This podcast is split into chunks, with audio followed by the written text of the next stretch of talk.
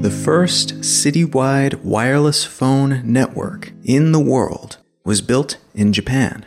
It began its life in Tokyo in nineteen seventy-nine before expanding to cover the whole of the country over the following five years. Denmark, Finland, Norway, and Sweden were the next to get this first-generation wireless phone service in nineteen eighty-one, followed by the city of Chicago in nineteen eighty-three, and to locations throughout the U K, Mexico, and Canada in the mid nineteen eighties. The main distinction between that first-generation wireless phone network and the second-generation network that followed was the nature of the signal that was utilized.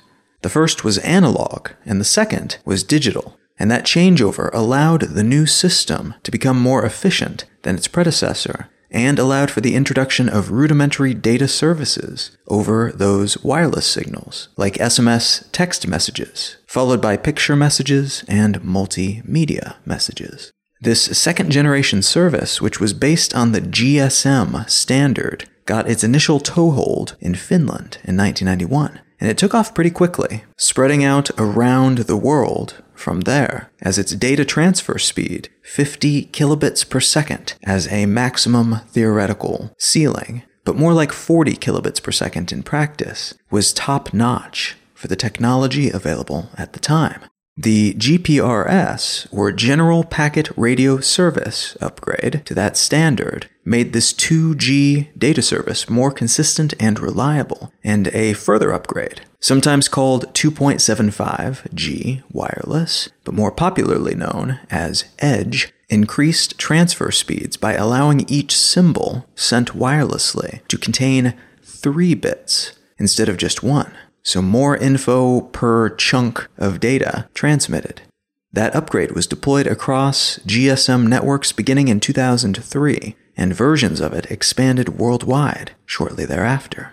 Things changed pretty dramatically when reliable third-generation, or three G, wireless phone services were implemented, but it took a while for them to find their footing, as the standard fractured a few times, and governing bodies and the companies behind developing it couldn't agree on a definition for it.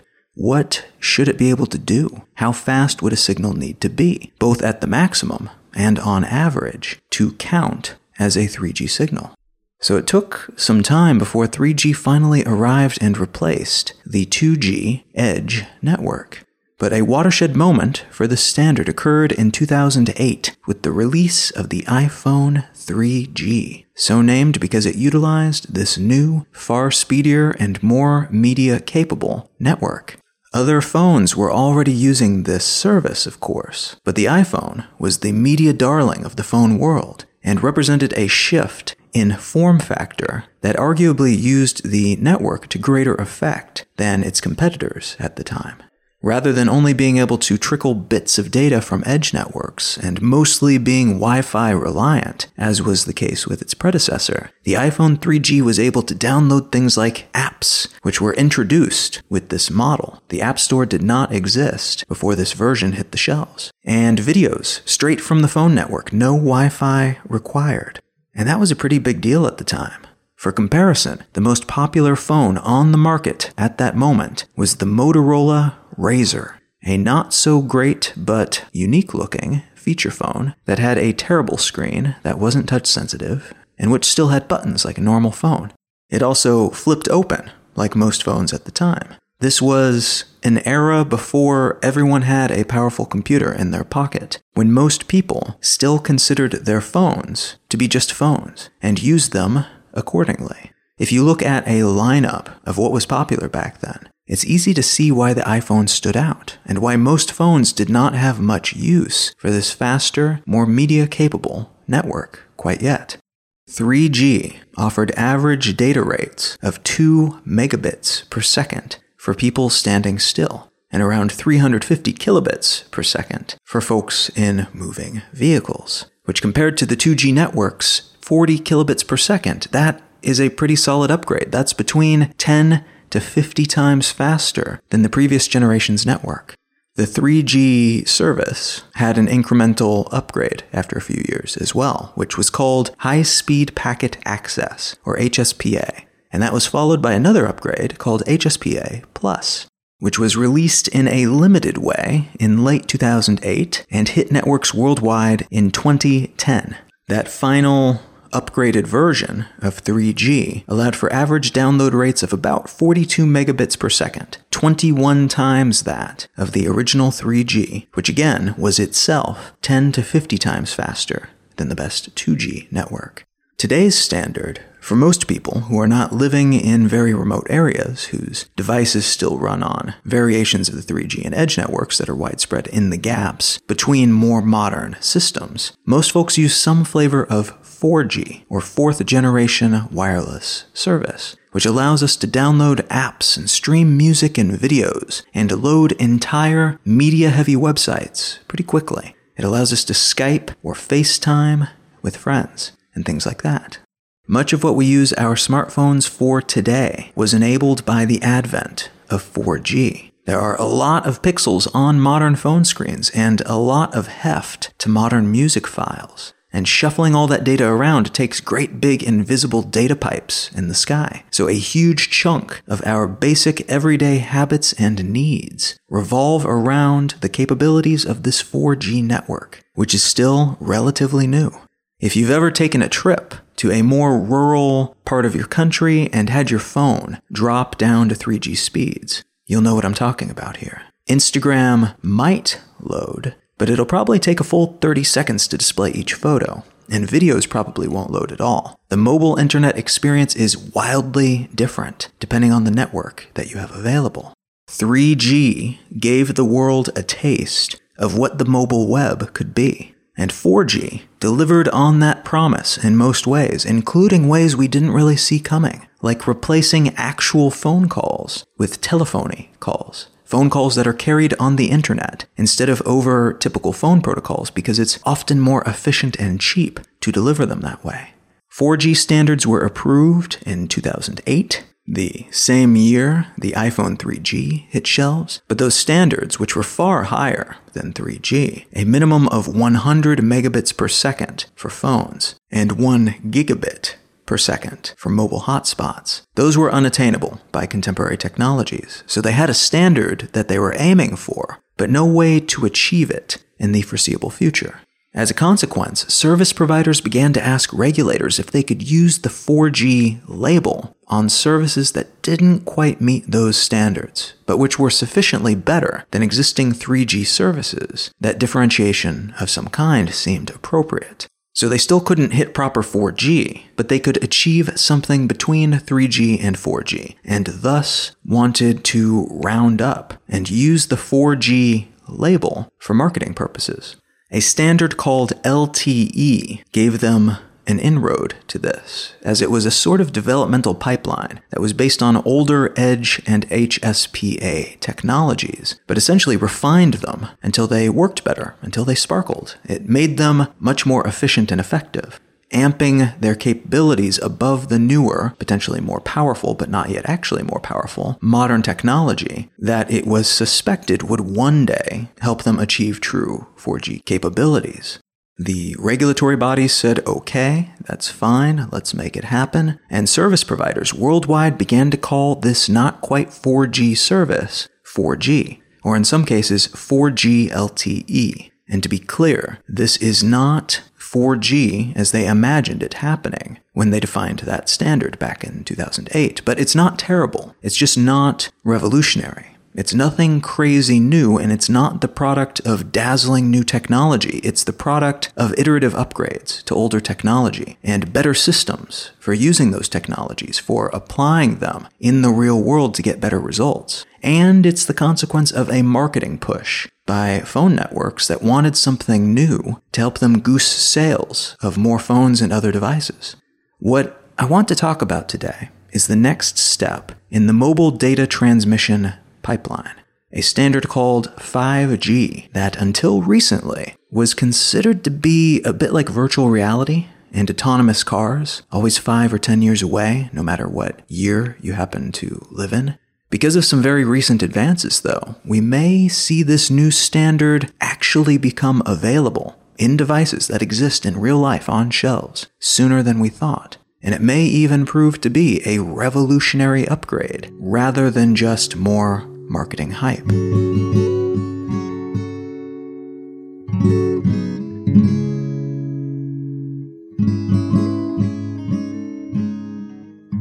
You are listening to Let's Know Things. I'm Colin Wright. The article I'd like to unspool today comes from C net, and it's entitled Qualcomm's New Chips Fix a Major Problem for five G Phones. As has been the case with each preceding generation of wireless data service, five G has been in the works for a long time, and rough standards for it were dreamed up years ago. Unfortunately, though, this time around the developers working on its components ran up against some hard limitations in the methods and systems they were using. It's still possible to squeeze more speed and bandwidth out of existing technologies, the ones being used for four G. But at a certain point with any technology, you kind of need some new approach, something that will enable a revolution rather than just more evolution. The tech behind today's conception of five G, one that is backed by an understanding of how it can be done, rather than just theoretical numbers we'd like to maybe hit somehow, is predicated on using higher frequency radio waves than the ones that are currently being used for communication purposes. If you think about radio waves with their up and down curves, the number of complete curve cycles you can fit within a fixed space determines its frequency. So a smaller wavelength equals a higher frequency because it can bend up and down more times than more stretched out curves, the length of the wave, the wavelength being smaller. The entirety of the radio spectrum is broken up into bands, each of which, we've discovered, is useful for different things. The whole of the radio frequency is a band that extends from thirty hertz to three hundred gigahertz, and one hertz is one cycle per second, so that band is made up of pretty low, pretty stretched out signals as far as wavelengths go. For context, microwaves fall within that same band from three hundred hertz to three hundred gigahertz, and just above that, we get into the visible wave spectrum, starting with far infrared at just over three hundred gigahertz, all the way up to near ultraviolet, which weighs in at three petahertz. And one petahertz is one quadrillion hertz, and a quadrillion is a one with fifteen zeros. But most of that is not super important to understand the changes taking place between four G communication and five G communication. What's important here is that most wireless signals in our phone systems up till this point have been within one range, and this new proposed upgrade will take us into a higher frequency, meaning smaller waves, more complete up and down ripples sent each second, which means potentially a lot more information shuttled from point A to point B, which, I mean, is pretty great, right? And it kind of makes you wonder if we've known about this spectrum all along. That realm of science, that knowledge of radio waves is not exactly new. Why haven't we been using it this whole time? Well, part of the issue is that when you decrease the size of these waves, make each ripple smaller so you can deliver more of them within the same period of time, you also make them a lot more frail. Longer wavelengths like those used with four G phone services can pass through most trees and walls and people without blocking the signal or without distorting it too badly.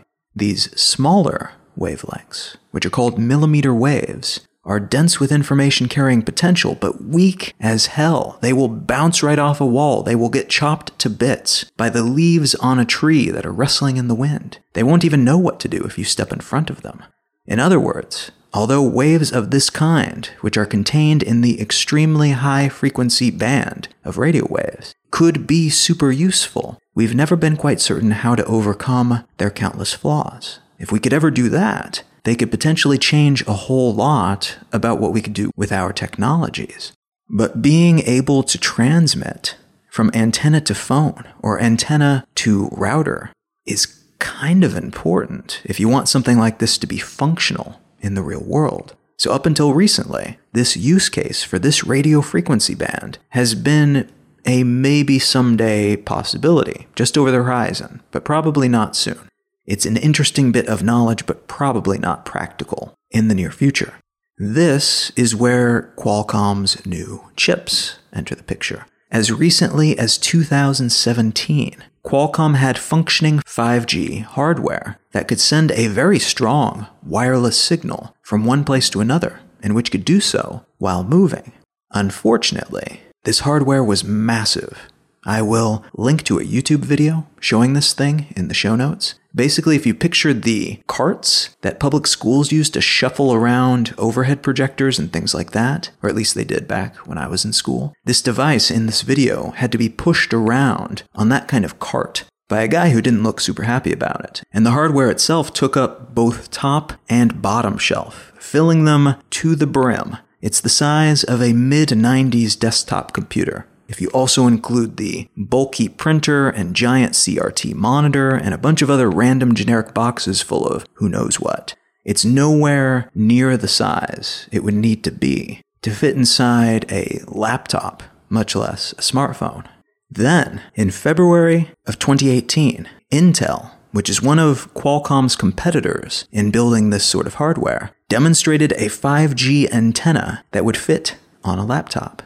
But it was very badly concealed in a massive, ugly, and completely unnecessary kickstand that looked totally unnatural, kind of like an awkwardly shaped shark fin that they glued to a laptop for some reason. And I couldn't really see anyone using this in real life, but this was a proof of concept, so it wasn't intended to be a real product. And part of the point in presenting it, I think, was to show their potential customers for five G antennas that they were ahead of Qualcomm, because it was a whole lot more svelte than the big overhead projector thing that Qualcomm carted around the year before. Recently, though, on July twenty-third, twenty eighteen, Qualcomm showed the press a collection of hardware components that should, if put into production, allow for the development of five G-capable smartphones.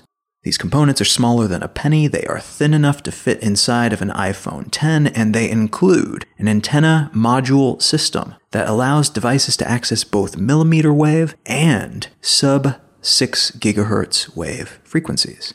Having that combination is important, as at the moment, there are, out of necessity, two types of five G being rolled out. The first type is the hardcore full-throttle super high wavelength version that is frail as hell but crazy speedy. I'll get into just how speedy in a moment. And the second is faster than what is currently available using four G, but it's also more reliable and less flimsy than the full-on maximized five G frequency. The theoretical high speed for five G networks, depending on who you ask, is somewhere between twenty to thirty gigabits per second.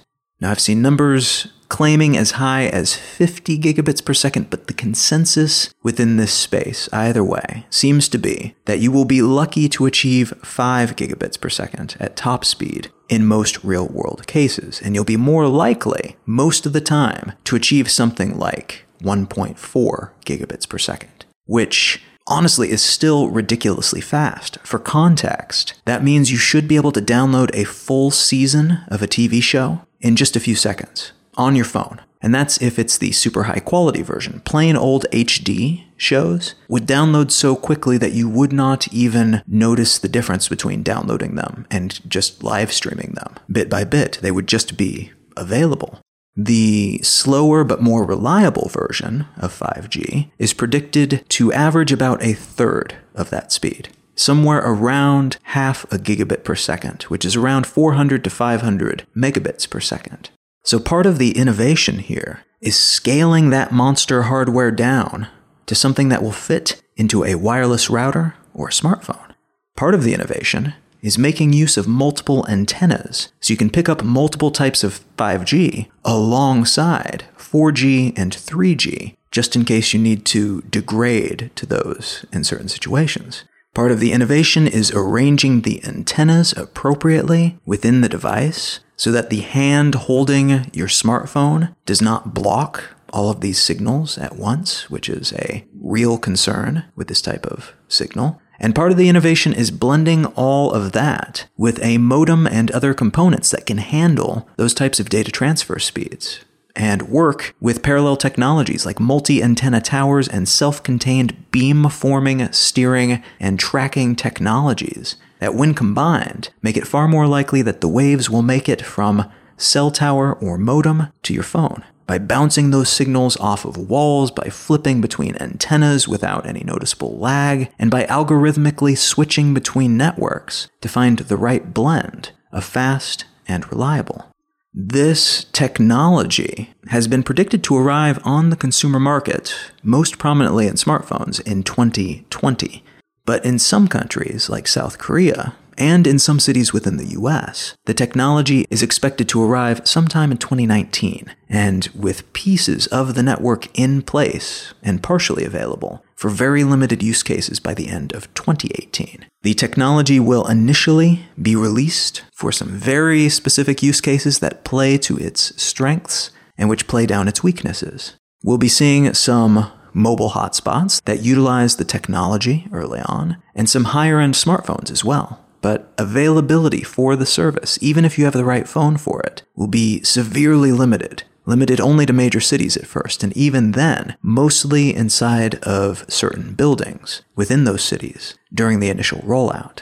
This will allow those companies running these services to install some of their initial infrastructure in an enclosed, controllable environment and to tweak it appropriately. And it should present a testing ground for people who have a five G phone and who want to see what all the fuss is about. I am guessing it will also see some early use inside of event spaces, like stadiums and theaters, to increase the amount of bandwidth on offer, and again, to present the concept to a larger number of people in a public space. So they'll know why they should want to have it at home, at their office, and on their phone. It makes the case for why they should update their phone, even if the old one is still working just fine. So there's definitely a marketing component to this roadmap. Before five G can be rolled out more extensively, though, a lot of new infrastructure will need to be built, including tens or hundreds of thousands of towers and signal repeaters. The optimal situation for this type of frequency is direct line of sight. So if you imagine how much hardware would be necessary to ensure that your device has direct line of sight to a cell tower or signal repeater the majority of the time, that gives you a decent idea of how much construction and upgrading the phone networks of the world will be doing in the coming years. Now, the upside to that is because so many networks in so many places will be building so much of the same or similar infrastructure around the same time, the prices of these components will likely go down, which will in turn increase the speed of the rollout. It's also possible that competition between networks to be able to claim to have the most extensive five G network will encourage large early investments, which will amp up the service even before most people have a means of accessing it. The antennas will be limited only to high-end smartphones at first, after all, so it could be that by the time most of us have access to this network, it's already fairly well fleshed out.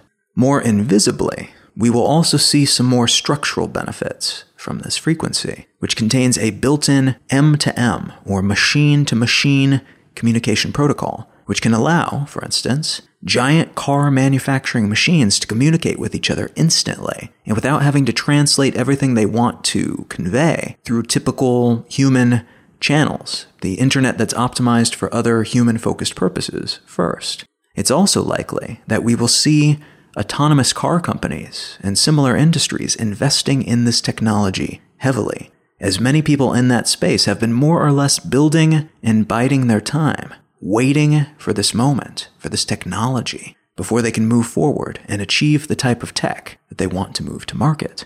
Being able to transmit so much information so quickly, although it may only seem like a nice increase over what was already there, that could change a great deal in terms of our overall technological capabilities.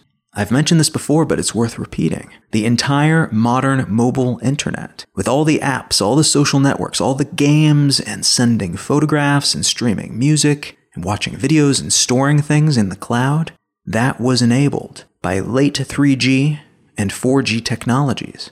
Without those upgrades to what already existed, what technically did the same thing, only slower, much of the media ecosystem, the world we live in, would not exist.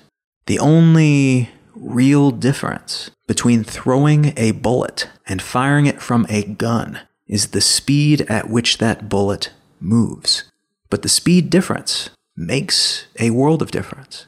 Throwing a bullet is a radically different thing from firing one in terms of outcome. And the same is true here. Moving data fast enough with sufficient throughput and so little lag that it may as well not exist, and making all of that accessible anywhere, wirelessly, that could change the whole ballgame. If you saw the movie Ready Player One, or if you've ever seen any film in which there's immersive virtual reality being used by lots of people for lots of broad use cases, you understand part of the promise of this sort of bandwidth availability. Upping the speed of data transfer between ten and one hundred times what it is today, as this upgrade seems likely to do, will allow us to transmit a lot of data per second with very little lag to anyone, anywhere within the range of this wireless network, which could be quite expansive. That means potentially gigabytes worth of data every second, containing information about graphics, locations within a virtual space, and even things like haptics, touch-based info that at the moment is generally limited to rumbles in your controller when you fire a weapon or crash your car inside a game. The potential of being able to increase that data trickle into a deluge means, for instance, making a virtual world with multi-sensory interaction capabilities. Not just your eyes and ears, not just things you can see and hear, but also what you feel, what you smell, at a very granular level. That all becomes possible. You could train soldiers in an ultra-realistic virtual combat scenario where getting hit actually hurts. You could watch pornography where the action becomes real, experiential action.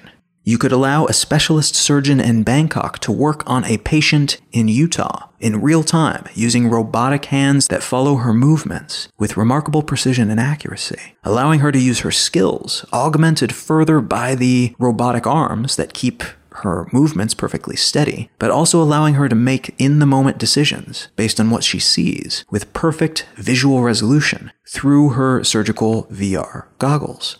Autonomous cars could collect gallons of data and share that data with all of the other cars on the road instantaneously, creating a functional mesh of vehicles, each of them learning from each other and able to move as a swarm, as a smart herd, rather than each one trying to figure out all of the other's motivations and intentions from afar, wasting processing power trying to predict and respond. Drones could become real-world avatars for each of us, serving as stand-ins in class if we're sick, or on a trip to Machu Picchu. We could take that trip, we could take mini vacations through the eyes of these gadgets, perhaps owning our own, perhaps renting from a squadron, using some kind of drone share system. So when one drone needs to be charged, another will seamlessly take its place, allowing us to experience things we might otherwise not be able to experience, either because of some physical impairment or because of financial or priority-based constraints.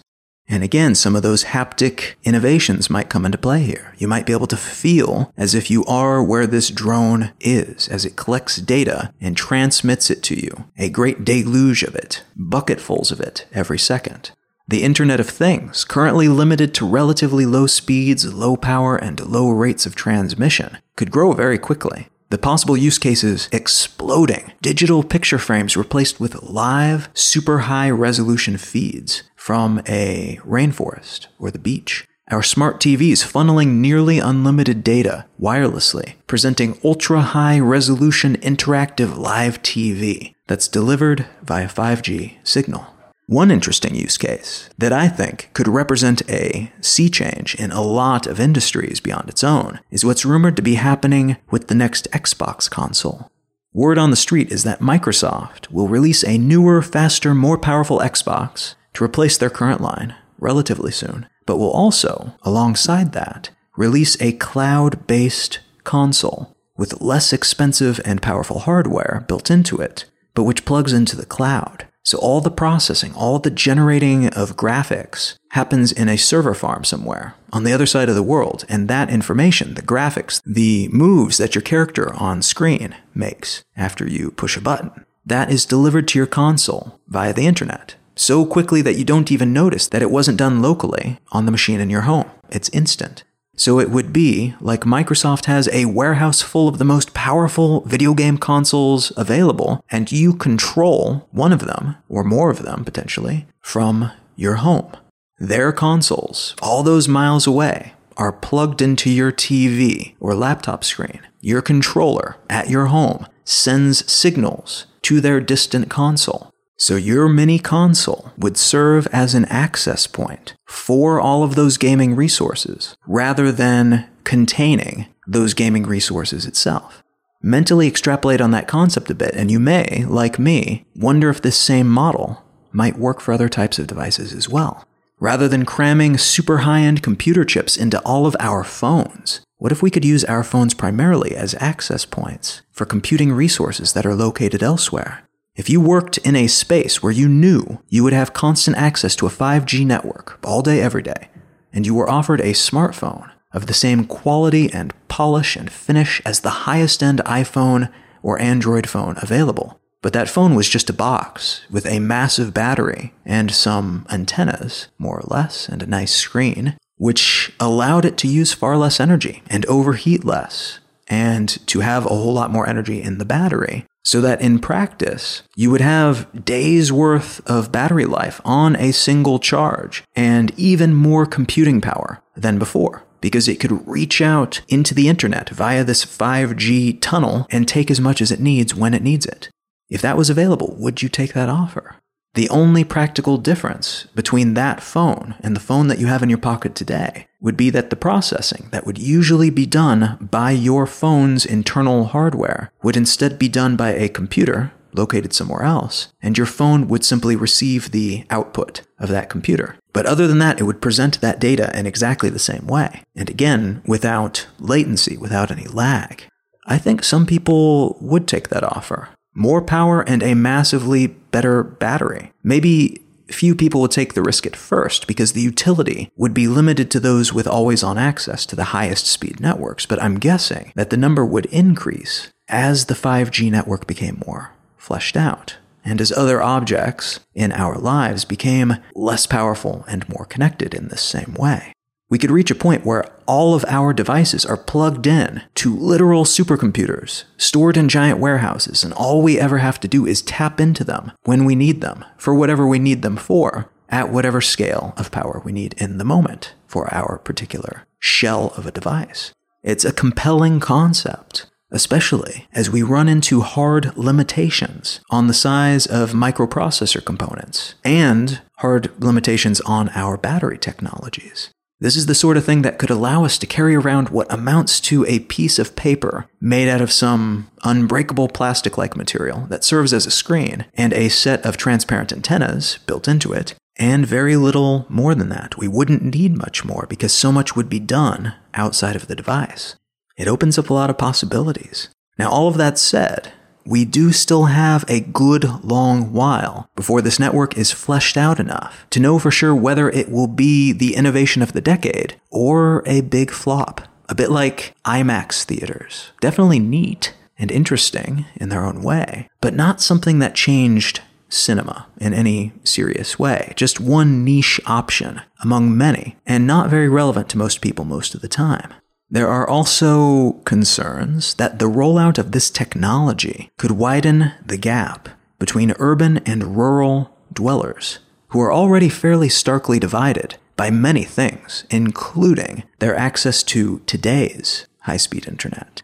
If this massive change does happen, it will happen in the big cities first, and if past experience is any indication of what would happen next, it's unlikely that people living in the boonies would get practical access to this newer, better frequency anytime soon. Maybe never. There are still huge swaths of the United States where there's no cellular signal at all. The likelihood that this rollout would be any different than the four plus network generations that came before is not high.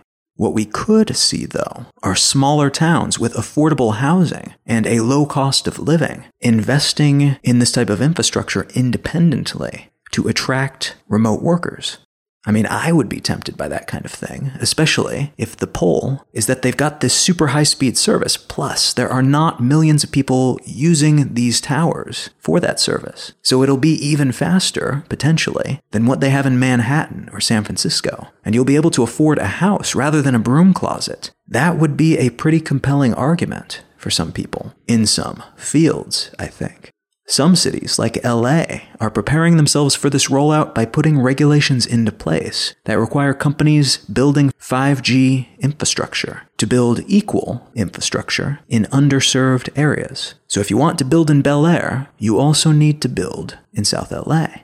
One other major shift that we will see as a consequence of this, I think, and this isn't a huge leap, as it's already happening, leading up to the changeover to five G, is that mobile data service providers will increasingly focus on becoming not just big dumb pipes through which data is delivered, but also media companies unto themselves.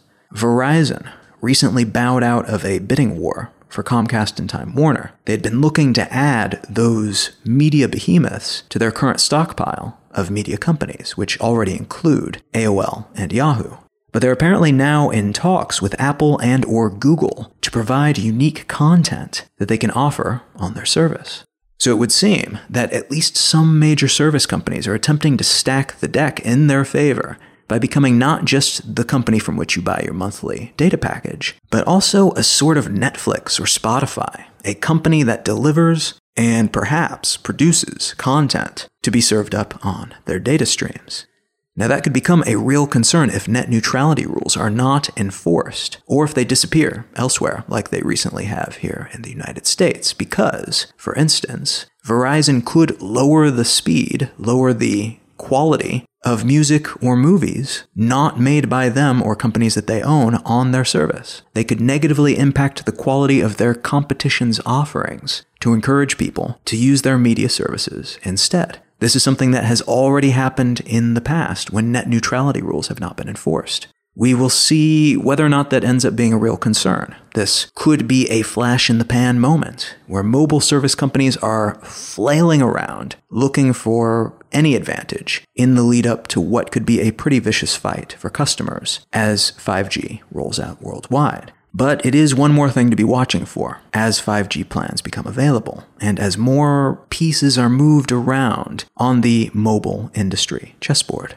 This five G thing, then, seems like it's finally going to happen after years of speculation and letdown. And it could prove to be a significant change in not just technology, but society, because of all the secondary effects and potential secondary effects of a revolution within a structural backbone piece of technology upon which we have all come to rely on in countless, often invisible ways.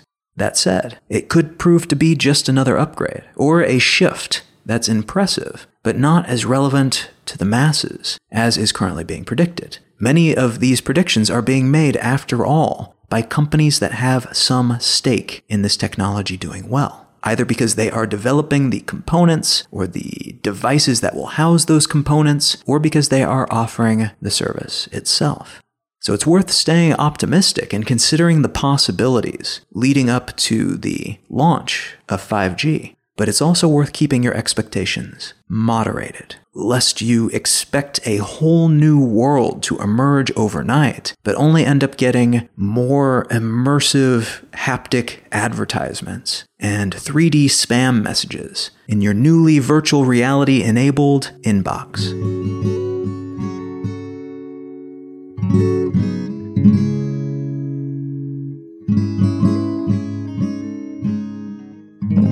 The book that I'd like to recommend today is actually a book series that I was very skeptical about for a very long time. I think I read the first book of this series, which is The Gunslinger, way back when I was in high school, I want to say. It's been ages, and I read it, and I really didn't particularly care for it. I'm not a huge Stephen King fan, and this is a book by Stephen King. He's a great writer. His genre is just not usually my favorite. But I was encouraged to check it out again, and I'm glad that I did. I read the revised version of the first book. Now I am on book five, and I'm already dreading the moment when the series will end. It is charming and delightful. It is a weird combination of n- not a whole lot of horror, but a little bit of horror, but mostly fantasy mixed with a bit of weird science fiction.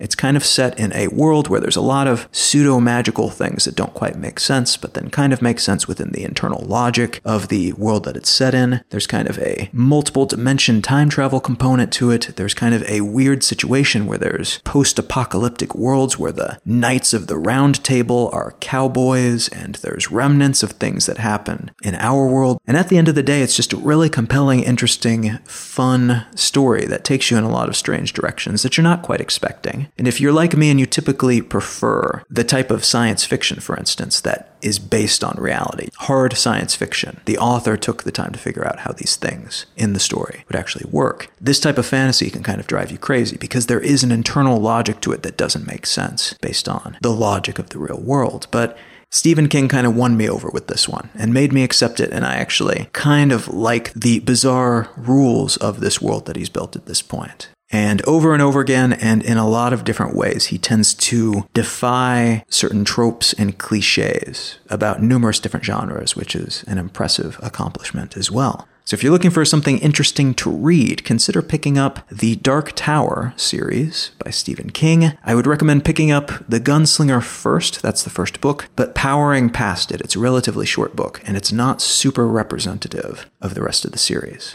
So if you do give it a shot, commit to reading at least the first two books before you decide that it is or is not your cup of tea. You can find out more about me and my work at Colin dot io. You can find my blog at exile lifestyle dot com, and you can find the show notes for this episode and every episode at lets know things dot com. You can find my tour dates and get tickets for my upcoming tour at becoming tour dot com, and you can find me all over the social networks at Colin is my name. Feel free to say hello. Thank you so much for listening. I am Colin Wright, and I will talk to you again next week.